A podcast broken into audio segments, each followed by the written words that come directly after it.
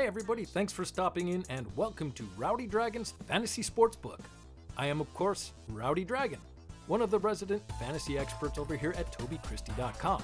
And I'll be here every week with some featured head to head matchups, and I'll break them down to help you decide who you like. I'm over here crunching the numbers so you don't have to. We all know how time consuming that can be, so let the dragon do the agonizing for you, whether you're playing just for fun or betting the odds. Speaking of odds, I'll also find your favorite driver odds and let you know just where to find them. I'll also look at some potentially good long shot driver odds, and I'll cap it off with my favorite picks for the featured matchups and give you my favorite for the win.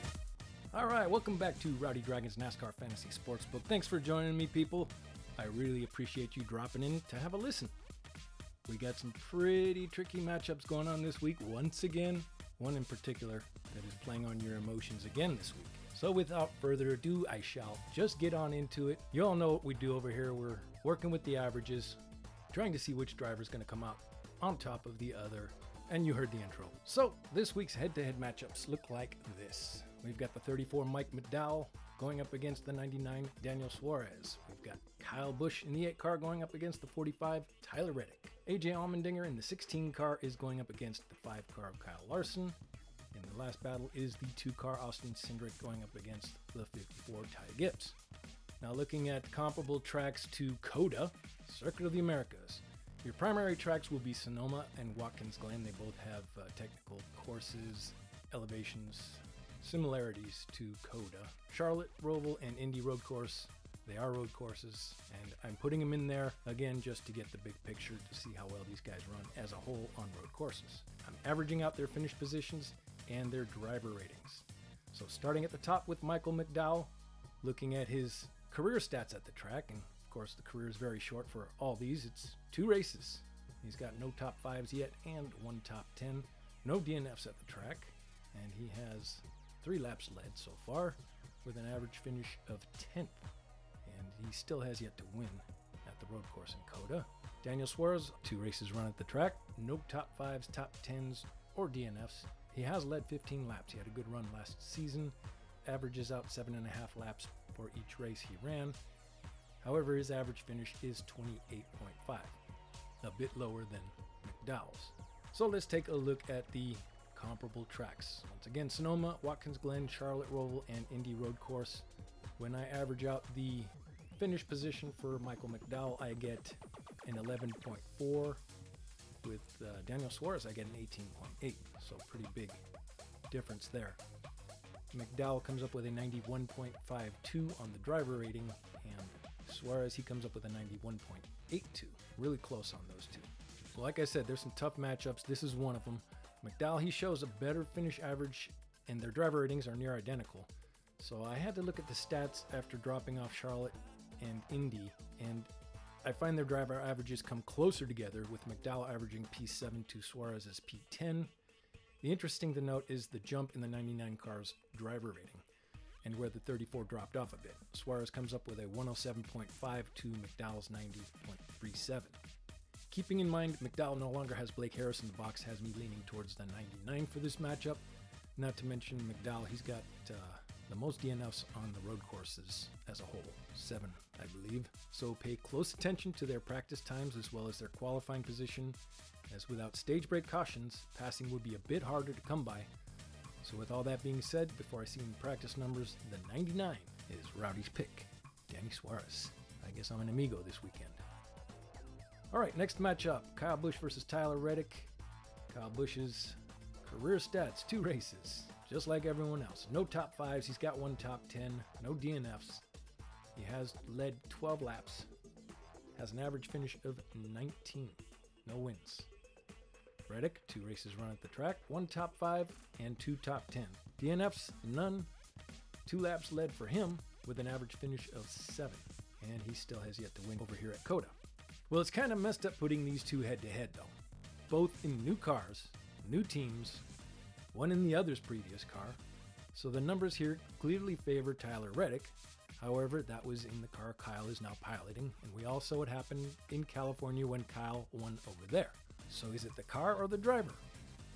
In this case, I've got a pencil in Kyle Busch as he is a great road racer, and Tyler pulled off a couple wins at Indy and Road America in that car last season. And while Kyle was running for Gibbs, it was obvious he wasn't getting the best equipment and his head wasn't in the game due to these sponsorship issues. Now it's a different game. The Childress power plant is rumored to have the best in horsepower, and now you've got one of the best drivers behind the wheel of that car. Kyle has finished up front in three stages out of four run at the track, showing he has been running in the front of these races. With no yellow flag stages, I can see him picking up more points, quite possibly in both stages on Sunday. There's no more trying to decide whether or not to chase finish position or stage points. Logano put it perfectly this week when he said the best car should finish with the best points. So now practice will be key to this matchup, but as I said, for now, a car Kyle Busch is Rowdy's pick. Okay, our next matchup has the 16 AJ Allmendinger versus the 5 car Kyle Larson. AJ, two races run, one top 5, one top 10, no DNFs, two laps led with an average finish of 19th, and no wins at COTA. Kyle Larson, two races, one top 5, one top 10, no DNFs, four laps led for him with an average finish of 15.5. Also, no wins at COTA. Taking a look at the comparable tracks.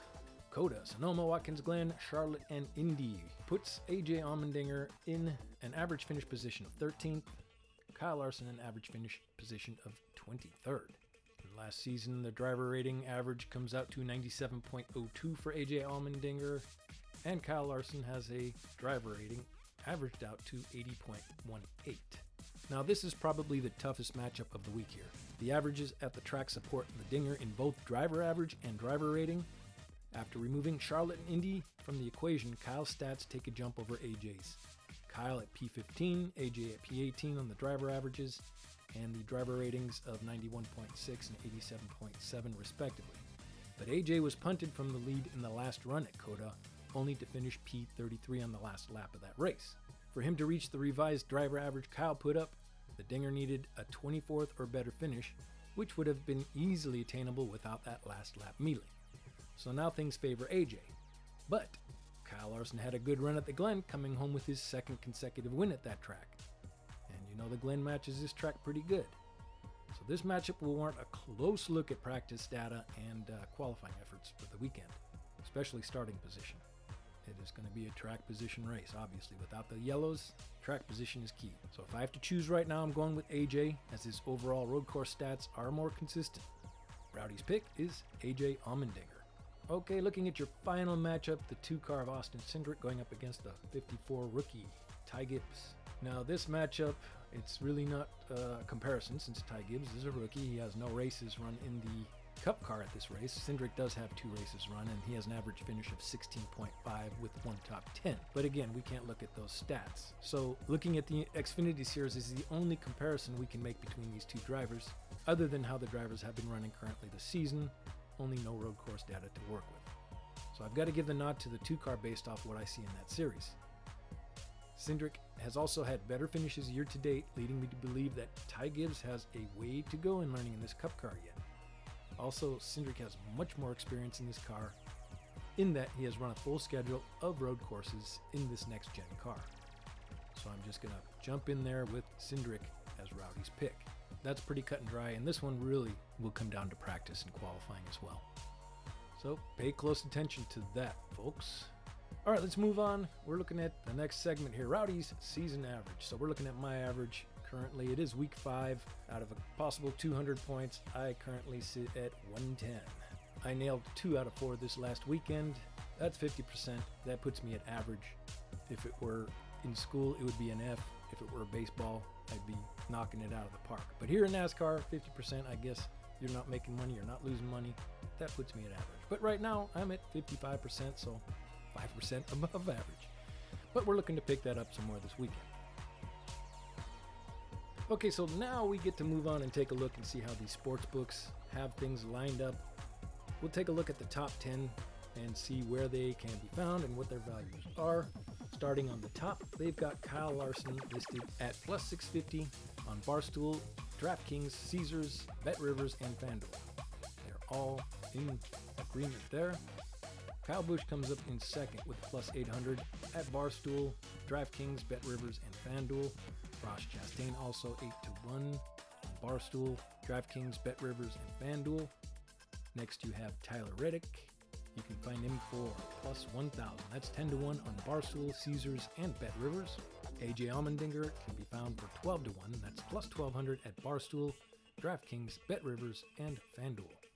Willie B, plus 1,400 at Barstool, Bet Rivers. Christopher Bell is next. He's listed at plus 1,600 at Barstool and Bet Rivers. Austin Cindric comes up next at plus 1600 at BetMGM and Bet Rivers. Daniel Suarez, my amigo, plus 1600 Barstool, BetMGM, and Bet Rivers. And topping off the list in 10th is Alex Bowman at plus 2000. Only can be found at Caesars. Now, looking at that top 10 list, there just seems to be, it just, I don't know, it just doesn't sit well with me Because looking at Blaney, Truex, Logano, Harvick. They all seem to be a bit long, and they could be great values. So you might want to look at picking one or all of them. They all run well on road courses. Uh, they have all listed above the top seven in driver averages on road courses. Harvick in third, Blaney in fourth.